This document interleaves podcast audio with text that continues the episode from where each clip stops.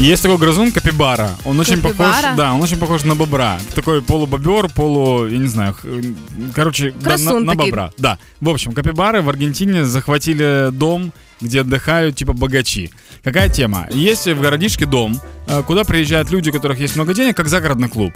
И там они кайфуют, отдыхают. И жители местные, которые меньше зарабатывают и не могут себе позволить там отдыхать, очень сильно обрадовались, когда капибары захватили дом. Какая тема? Они просто пришли на участок и начали все грызть.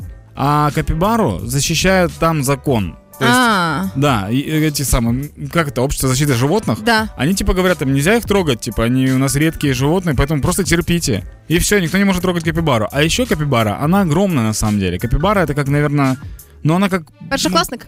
Нет, она как мое бедро, наверное. То А. есть она, она вот такая вот, типа капибара. И она, если нападает, ну, это, это не самое простое животное, которого можно победить.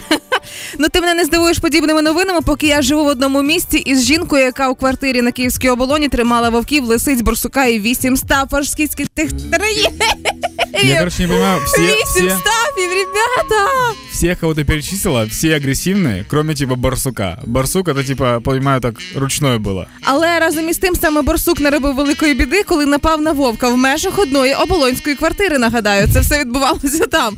І коли з'являються такі новини, мене не дивують ніякі копібари, там коали і все інше. Вісім стапів у квартирі. Вісім. Коли в тебе одна канікорса, ти думаєш, як би з ним жити в трикімнатному будинку. А тут вісім пьосів.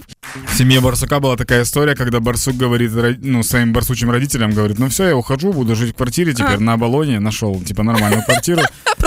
Прописала його. Да, а папа говорит, ну с, с кем ты будешь снимать квартиру, получается? Ты же не сам будешь, да? Он говорит, ну первое время буду с волком, лесой и так далее, и так далее. И папа говорит, ну запомни, сынок, себя нужно зарекомендовать. Приходишь в хату, находишь самого сильного, его побеждаешь, и теперь ты самый сильный. Вот оттуда история, что барсук покусал волка. Це просто все в одній квартирі. В общем, ребят, главное, чтобы, ну, помните, да, что мы в ответе за тех, кого приручили. Если вдруг вы приручаете волка, а потом выпускаете его, это плохо.